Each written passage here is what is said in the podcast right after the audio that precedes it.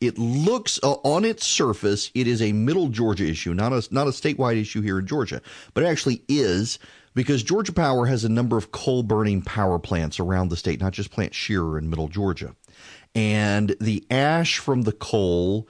Uh, tends to be stored in ponds, uh, coal ash ponds, and many of those ponds are not lined on the bottom.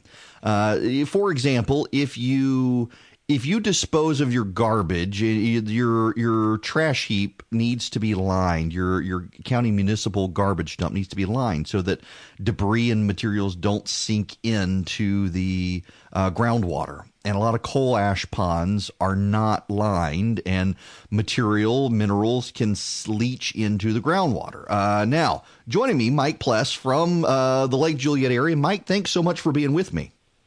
Oh, thank you for having me on. Yeah, now this issue, I was I was just explaining to, to the listeners before you called in. It, it it appears to be a Middle Georgia issue, but it is suddenly taken over the legislature, and and it's actually a larger issue because there are coal ash ponds around the state that are unlined. Uh, and I, I, wondered if you could, uh, just for the listeners, kind of ex- explain uh, what's happening up to your well in your area in Juliette, Georgia. Okay, well, um, yeah, you're you're absolutely correct. Uh, we're I live here in Juliette, and uh, my wife has been uh, was born and raised here, and uh, actually a couple generations living up here. So um, I've been imported in, but uh, we're we are actually talking about Ash Pond One at, at uh, Plant Scherer. Um, but there is a much bigger view, so we may be myopic in looking at this particular place. But we need to bear in mind that this is an industry wide issue and it goes all the way across the United States. In fact, it's a global issue because any coal fired uh, electric generating plant has coal ash as a byproduct, as a waste product. And what they do with that coal ash has everything to do with the environmental integrity around them. So we're just focusing on this one, but it does. You're right. It goes across the state. So now, what what is happening uh, in Juliette? Okay, so um, what I find is that when you take a very, very complex issue, one that you may not be familiar with, before you can learn something new, you have to attach something you already understand and know. Mm-hmm. Most of us here in the South understand what happens if you were to take a gallon jug of tea or water and set it out, set some tea bags in the top of it, close the lid, and then just, well, you don't even have to close the lid, just set the tea bags in the top of it, sit out in the sun, and just wait. And we know what happens. The tea does not leave the bag. Tea leaves stay in the little bag, but things leach out of it called tannins, and uh, and, and it colors our water. And we we have a little flavor in there, and we add a little sugar to it, and we have sweet tea. Well, fundamentally, that's exactly what happens. We just put it on a larger scale, and we can't see the water in the in the, uh, the under the ground, which would be like in the in the gallon jug. But essentially, that's exactly what's happening. They've got coal ash, we've got tea. They set it in the ground. We set it on top of our jar. Um, add water, and all of a sudden, stuff starts seeping out of the bottom of the coal ash, and it gets down into the groundwater. We stick a straw over here a mile away, two miles away, and we draw water out of the ground. We're thinking that it's been filtered by the ground. It should be clean and clear, and historically, it generally has been.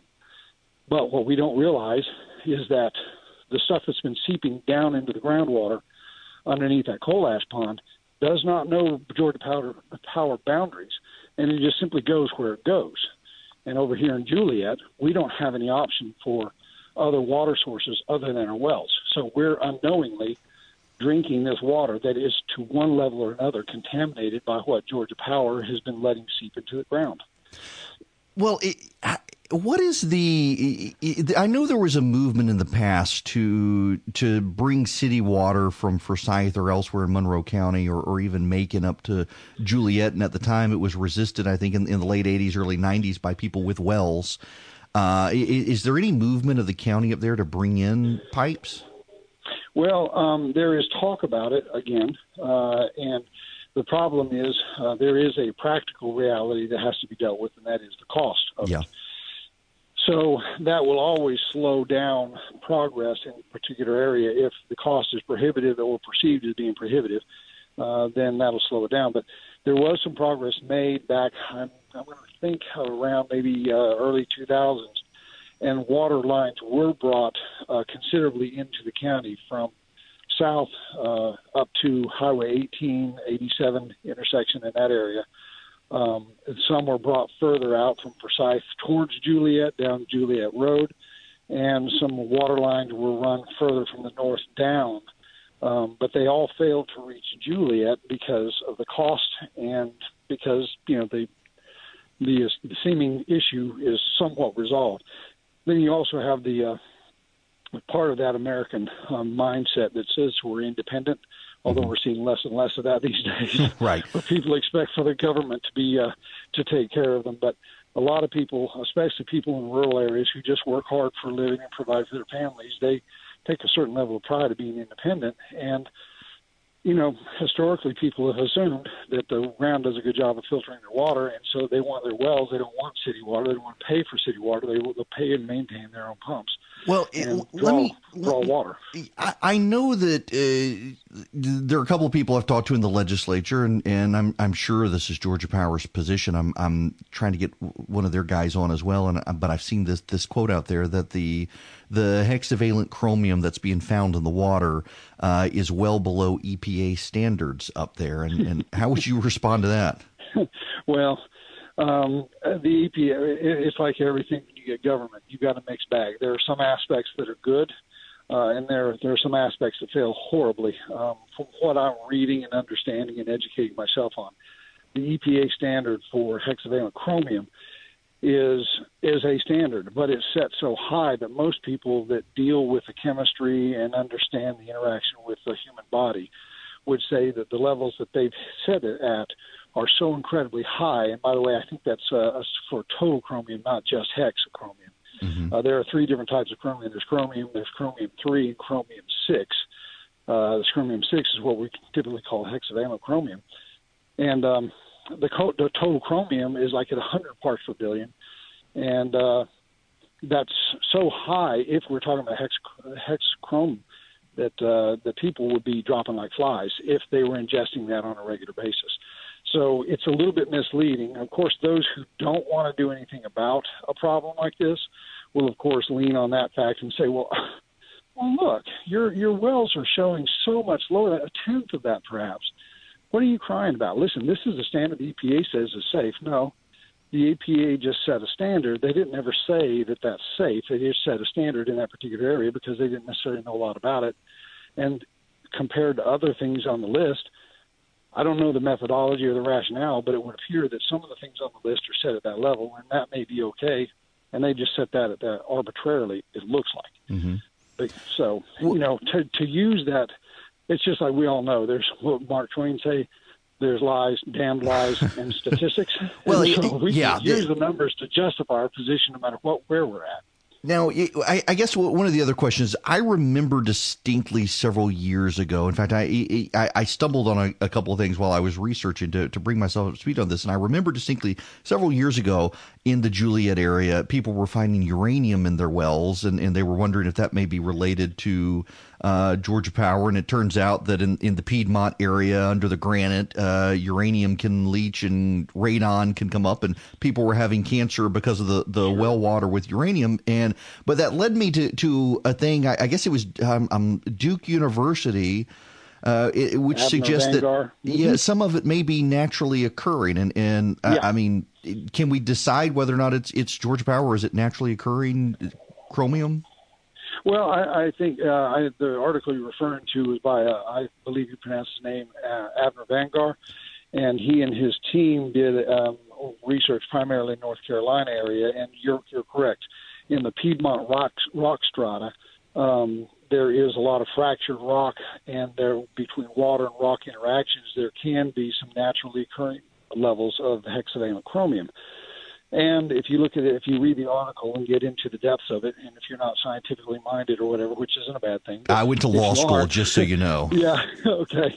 You uh, you can look at that, and your and your eyes can start glazing over. But if you stick with it and look through uh, the information, what he's saying is that it may be naturally occurring, but in the areas where he was around coal ash ponds, the elevations were higher than the surrounding area. Mm-hmm. But beyond that, um, there's also a coal ash fingerprint. Certain elements that leach out of coal ash will also be present along with hexavalent chromium. His article does say that it is alarming that uh, if, from what their data was indicating, that there could be large percentages of the population that are exposed to unhealthy levels of hexavalent chromium that are naturally occurring, and this creates a little bit of a problematic thing for municipal water suppliers if they're not, you know, filtering for that and the expense right. related to that. And it's not really saying anything other than what it is, and that is these are unhealthy levels that people may be being exposed to. But that does not mean that, like, if we test our waters around here, and that's been a little bit of a weakness I've been concerned about is that if the only thing we talk about is hexavalent chromium, mm-hmm. that may get attention because of the Erin Brockovich case that out in California. Right. But it but it focuses on hexavalent chromium, and then the conversation becomes about the validity of hexavalent chromium, and we start ignoring the other things that are also in the water that are not naturally occurring, like strontium and vanadium, and, and those are things that come from coal ash. Mm-hmm. All right, hey, now, have, have those been found in the water up at Juliette too? Oh, oh yeah, absolutely. Wow. Yeah, I have a shallow well and a deep well, and they were tested. Uh, the results came back this past October, and I, I'll be honest with you, I was a little bit skeptical at first, and so what I needed to do is actually research for myself to find out: Am I seeing the same information, no matter where the source is coming from? Mm-hmm. Am I hearing the same sort of information? Kind of get a consensus of okay well, I know these people are slanting their information this direction, these people are slanting that direction. But if I'm hearing the same basic information, it's probably just two different people, you know, two different opinions are, are slanting the information to support their position. Mm-hmm. That doesn't change the validity of the information. Now, so what are you guys? What would y'all like the solution to be uh, uh, up there? Because I mean, it, it, looks to me like we, if we've already got groundwater contamination, and if it's not naturally occurring, if it is from the coal ash ash pond, there's damage already done. So, what should the solution be from your vantage point?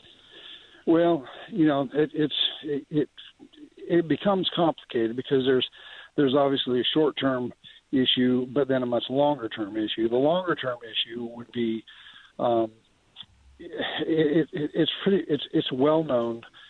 The the whole the energy industry has known since back in the 1880s when these things first started up that coal ash is bad stuff. Um, they were early on. The first first coal fired plant was in the UK in 1880. 1900s, it was over here in the U.S., and they already knew that if you breathe the coal ash that's blown up by the air, or as you're transporting it out to the dump in the back of the plant, it kills people. It messes them up. Sorry about that. Um, it messes them up, mm-hmm. and uh, so they they needed to stop it from flying around. So they wet it down. Well, that that's a great solution. We all know that would work, even with the fireplace ash that comes out. But it created a different problem, a more insidious one, where it seeps down into the ground when you end up having a bunch of this stuff piled up. Well, the industry's known about this all along, but they have suppressed that information because it would not be to their advantage to have to be do something else with it. It sure is easy just to dig a pit and put it in there and keep it wet.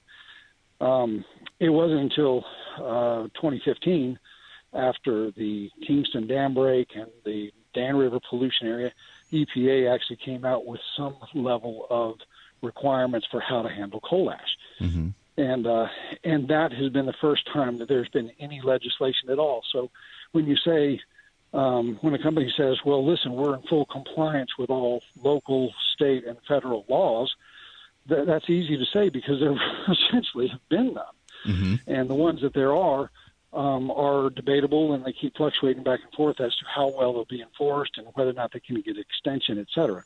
So you know, I, I try to keep making things come back to the simplicity because we always get drawn into the details. Right. And simplest way to understand it would be, let's take me. Uh, I want to change my diesel truck oil, 15 quarts of oil.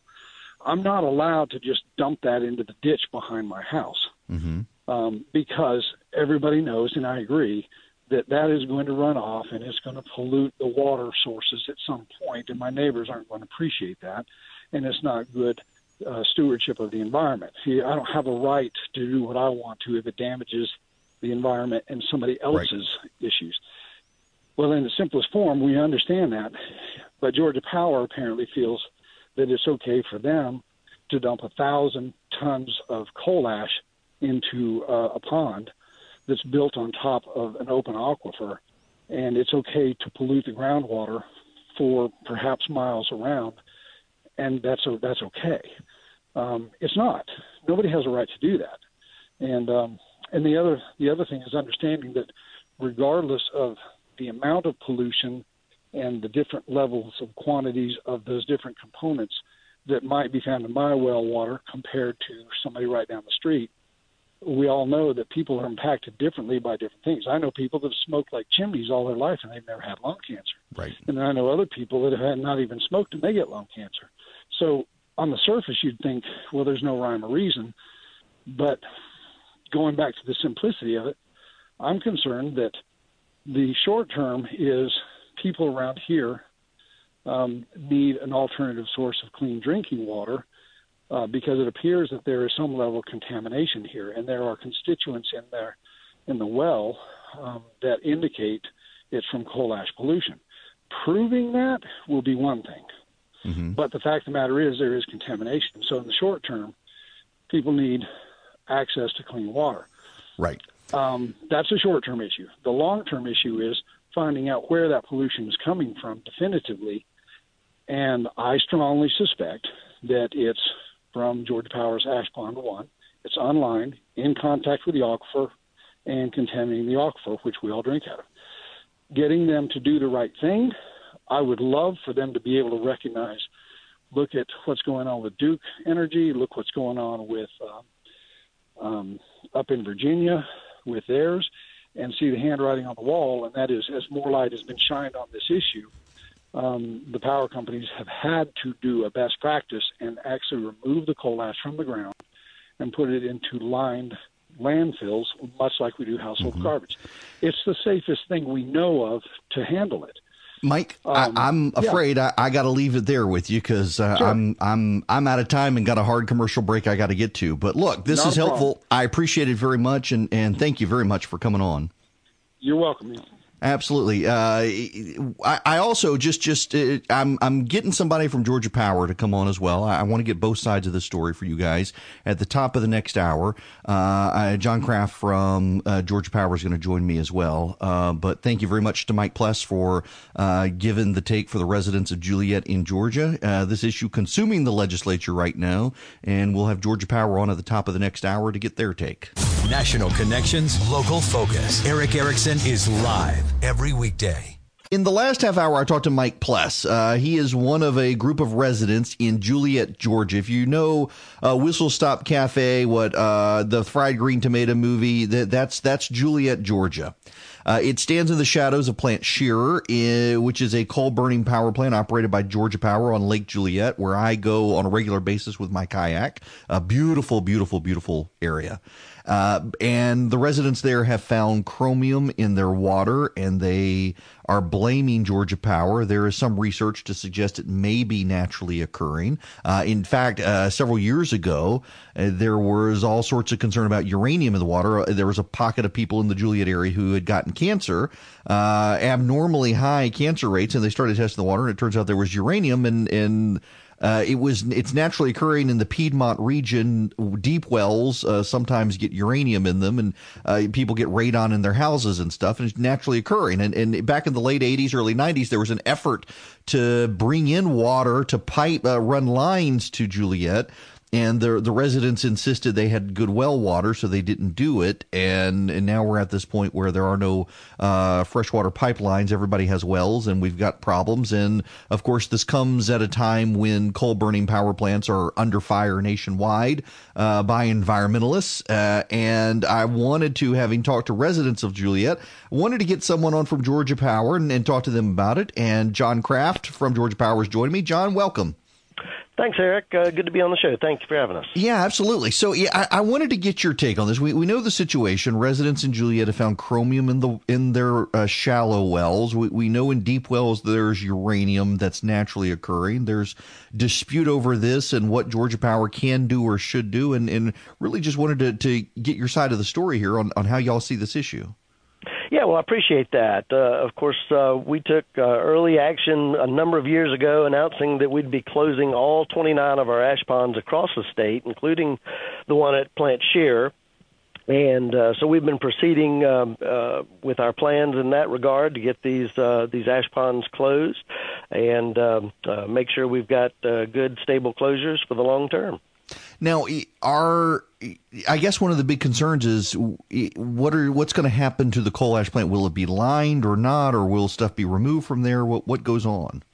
Yeah, well, just a little background. So the federal EPA and then even more stringent Georgia rules uh, under the EPD have specified two ways to close an ash pond: either excavate it or close it in place. And they've determined that either either method uh, can be protective of the environment. And so we're doing a mixture of those uh, based on a site by site analysis. So there's no cookie cutter uh, approach for an ash pond. We uh, employ where we go out and get uh, expert advice from professional engineers, professional geologists. They evaluate the, the location, the size, the amount of material, even the geology of the area in coming up with the, the best recommendation for a particular site. So at Plant Scherer, our plan is to close it in place, but in addition, we'll add uh, proven engineering methods. These are accepted methods and other regulatory uh, by regulatory bodies and in other states across the nation uh, that will further enhance those closures. Now, the folks in the area there say that Georgia Power is to blame for the chromium in the well water. I mean, what, what's Georgia Power's position on that? Yeah, well, we've got an extensive network of 57 groundwater monitoring wells at Plant Scherer, and these were sited by third party professional geologists specifically to detect any impacts to water. So they told us where they should go for the best detections uh, of, of any issues that might might be of concern for water. We are showing no detections above state or federal standards uh, for drinking water.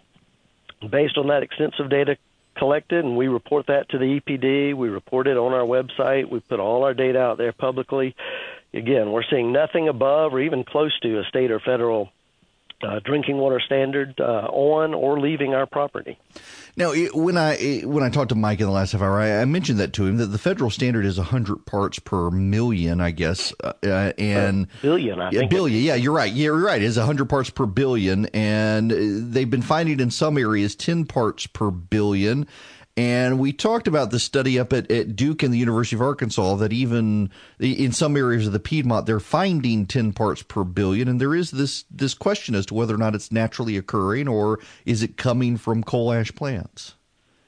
Right, I've I've heard some of those uh, heard of some of those studies as well. That's that's very interesting data. Um, uh, so you know, again, that's um, our data and our wells posted around the the site are showing us no issues of concern in terms of uh, you know anything approaching a, a, drinking water standard uh, specific to chromium. All samples of our wells on the property boundary are not only well below state and federal drinking water standards, but are even below the naturally occurring background levels on our site. Oh, that's interesting. So let, let me ask you this then. It's, there clearly is a, a movement among some in the legislature to crack down on this, force you guys to to dig it all up, move it out of the way, not leave it in place. Uh, what are you guys advising the legislature on this? And and I, I guess uh, there, there's a, a side angle here of how much of this do you guys view is is concerned versus how much is concern amplified with a partisan agenda? Yeah, and I'm not involved personally in those discussions. I know we we are engaged in in providing information on the subject uh, to legislators. It's important uh, that that um, you know we we have our voice in that mix, of course. Um, so basically, you know, our plans again are, are to follow the, the regulations, and then we're applying these additional measures that will further enhance it. At Plant Scherer specifically, our plan is to we'll dewater the pond, we'll get as much water out of it as possible following all our permits and special you know processes uh, water treatment processes in that in that phase then we'll consolidate the ash into a much smaller footprint smaller by several hundred acres and then we'll not only you'll hear the term cap in place. So we're not only we're not just capping in place. We're going to use an expanded cover system that'll go beyond the the boundaries of the ash itself.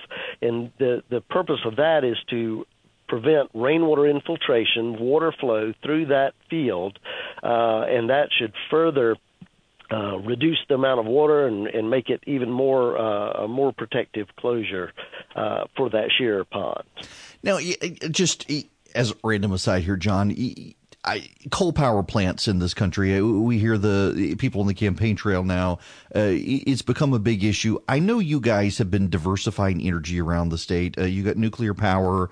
Uh, there's that massive solar farm uh, they're building just south of me, um, and I, I, think Twiggs County, somewhere down there off I-16. Uh, what is the future of coal power versus other power in Georgia for for residents? Well, yeah, I think it's clear that that coal is under some pressure. Um, we have retired a number of coal units in recent years. We currently have, I think, three active uh, coal plant sites. Those are uh, some of the larger ones. The plant Scherer, as you mentioned, is is one of the largest in the nation also one of the most efficient uh, power plants in the nation. Uh, so it, it churns out a tremendous amount of power 24 uh, 7. We have been expanding into solar, as you mentioned, so we do believe in having an all of the above approach uh, with renewables, with natural gas, with nuclear, as you mentioned, uh, and also the coal units that we still have in our fleet. Um, again, the the advantage of these and nuclear, for instance, are they produce power 24 hours a day. You know, through all this rainy weather we've been having where we don't get a lot of solar production, you know, it's it's important that we have the the diversified mix that we can uh, ensure we're still providing the power customers need. Well, you know, I was going to actually ask you that because in, in states like California and then places in Europe, we're we're seeing this problem where they've gone so far towards solar and wind when a heat wave comes through or or uh, a lot of rain comes through, there may not be wind or there may not be sun, and they're having trouble with power. And it, it seems like you guys are at least putting some thought into maintaining some regular supplies of power. Definitely, and of course, we work with the Georgia Public Service Commission. We we update our long range 20 year outlook every three years. We update that uh, with the Georgia Public Service Commission. They approve our plans, and we've always you know had that approach of having that balanced mix, a diverse mix of. Uh, power sources. We we take some some arrows uh, over that from uh, from some quarters, uh, you know, over the years. But but in the end, we th- feel like it's the most uh, responsible approach to make sure we can provide you know that affordable, reliable power that our customers are rely are, are depending on. Well, listen, I, I, thank you very much for stopping by. I know it's not an easy issue when there the people's health involved and, and emotion involved and, and worry involved as well. And uh, thank you very much. And it's good to hear that that coal ash pond is going to be wound down at, at Plant Scherer as well. Absolutely, appreciate the chance to kind of tell our story. We've been we've been trying to get that information out. As I said, we post all our data uh, publicly on our website. So I think up to 18 months before the regulatory requirements, we had data out on our website. So uh, we want to be open and, and upfront about this and, and help people understand, uh, you know, the process and what we're seeing from our results. Thank you very much, John Kraft with Georgia Power. Um, uh, look, I, I, wanted to get both sides. It is a difficult issue. You're dealing with people's health. Uh, they had the uranium issue in the same area a while back with the wells, and so people obviously are on edge. And now there's the the chromium issue uh, in the Piedmont area, and uh, whether it's it's naturally occurring or Georgia Power. And you know, I I I get the concern of people when you say, well, it's it's well below what the EPA said. The EPA standard it's 100 parts per billion. And in some of the wells, they've been finding 10 parts per billion, uh, which is way less than the standard. But do you want to drink the water? Is, is a question. And then there is the, the emotional issue of can we separate out? Uh, is it the leaching from Georgia Power? Is it naturally occurring? Is it a combination of the two? And what can be done. Uh, there there are efforts now to get Georgia Power to the Democrats in Georgia have a plan to require uh, that they get rid of the coal ash pond altogether. Uh, Georgia Power's plan is to essentially cap it, prevent water from getting into it, uh, and stop it from leaching into the groundwater, uh, but leave something in place, just essentially uh, getting as much water out of it can, dry the ash, and, and then cap it in, in place. Uh, and then, of course, the, there's the environmental concern there of on top of the emotions of the people in place in places like Lake Juliette, there's also the, the, the side agenda of some who want to shut down coal power plants altogether, uh, which may not necessarily be the best idea. As John Kraft said, it is an inefficient plant. Uh, and then, of course, you got the people who aren't sympathetic at all to those who live there and say, well, you can move. But that's not necessarily realistically true for a lot of people. And some of them, they've been there for a very long time. They don't want to move. It's a beautiful area up there. Lake Juliette is a gorgeous, gorgeous area. Uh, frankly, I wish I could buy land on the lake, but Georgia Power owns all of it. um, it's gorgeous. I love to take my kayak up there. It is a difficult, difficult situation. And I, I wanted to make sure everybody got their side of the story out on this as the legislature, uh, believe it or not, this is throwing a complete curveball to the the legislature, they were not looking at having to deal with Georgia Power issues this year. They were looking at the budget and they were looking at adoption reform and a couple other issues. Uh, the Democrats in the legislature have seized on this issue uh, and are advancing it. Bob Trammell in the House, Jen Jordan in the Senate uh, have been advancing legislation to crack down on Georgia Power. And then, of course, for, among Republicans, there's the side angle of the Democrats looking like they want to go after Georgia Power because Georgia Power appears to to support Republican or at least Chamber of Commerce interests. So it, it's you got politics in the mix where everybody views politics, and and really what's ultimately at issue here is you have a major business that provides power to the state uh, that could fundamentally see our costs have to go up to deal with this issue uh, versus people who live in the area whose well water they're finding particulate in the well water and they're concerned about it. And there really aren't a lot of easy answers. And there's still a lot of questions between naturally occurring and, and from the well water from the plant and it's a mess. Uh, they pay me to tell the stories and, and to give, keep you guys informed. I am not in the legislature. I will not offer the solution, but good luck to the legislature for having to deal with the issue. Well connected and well respected. It's Erick Erickson, live every weekday.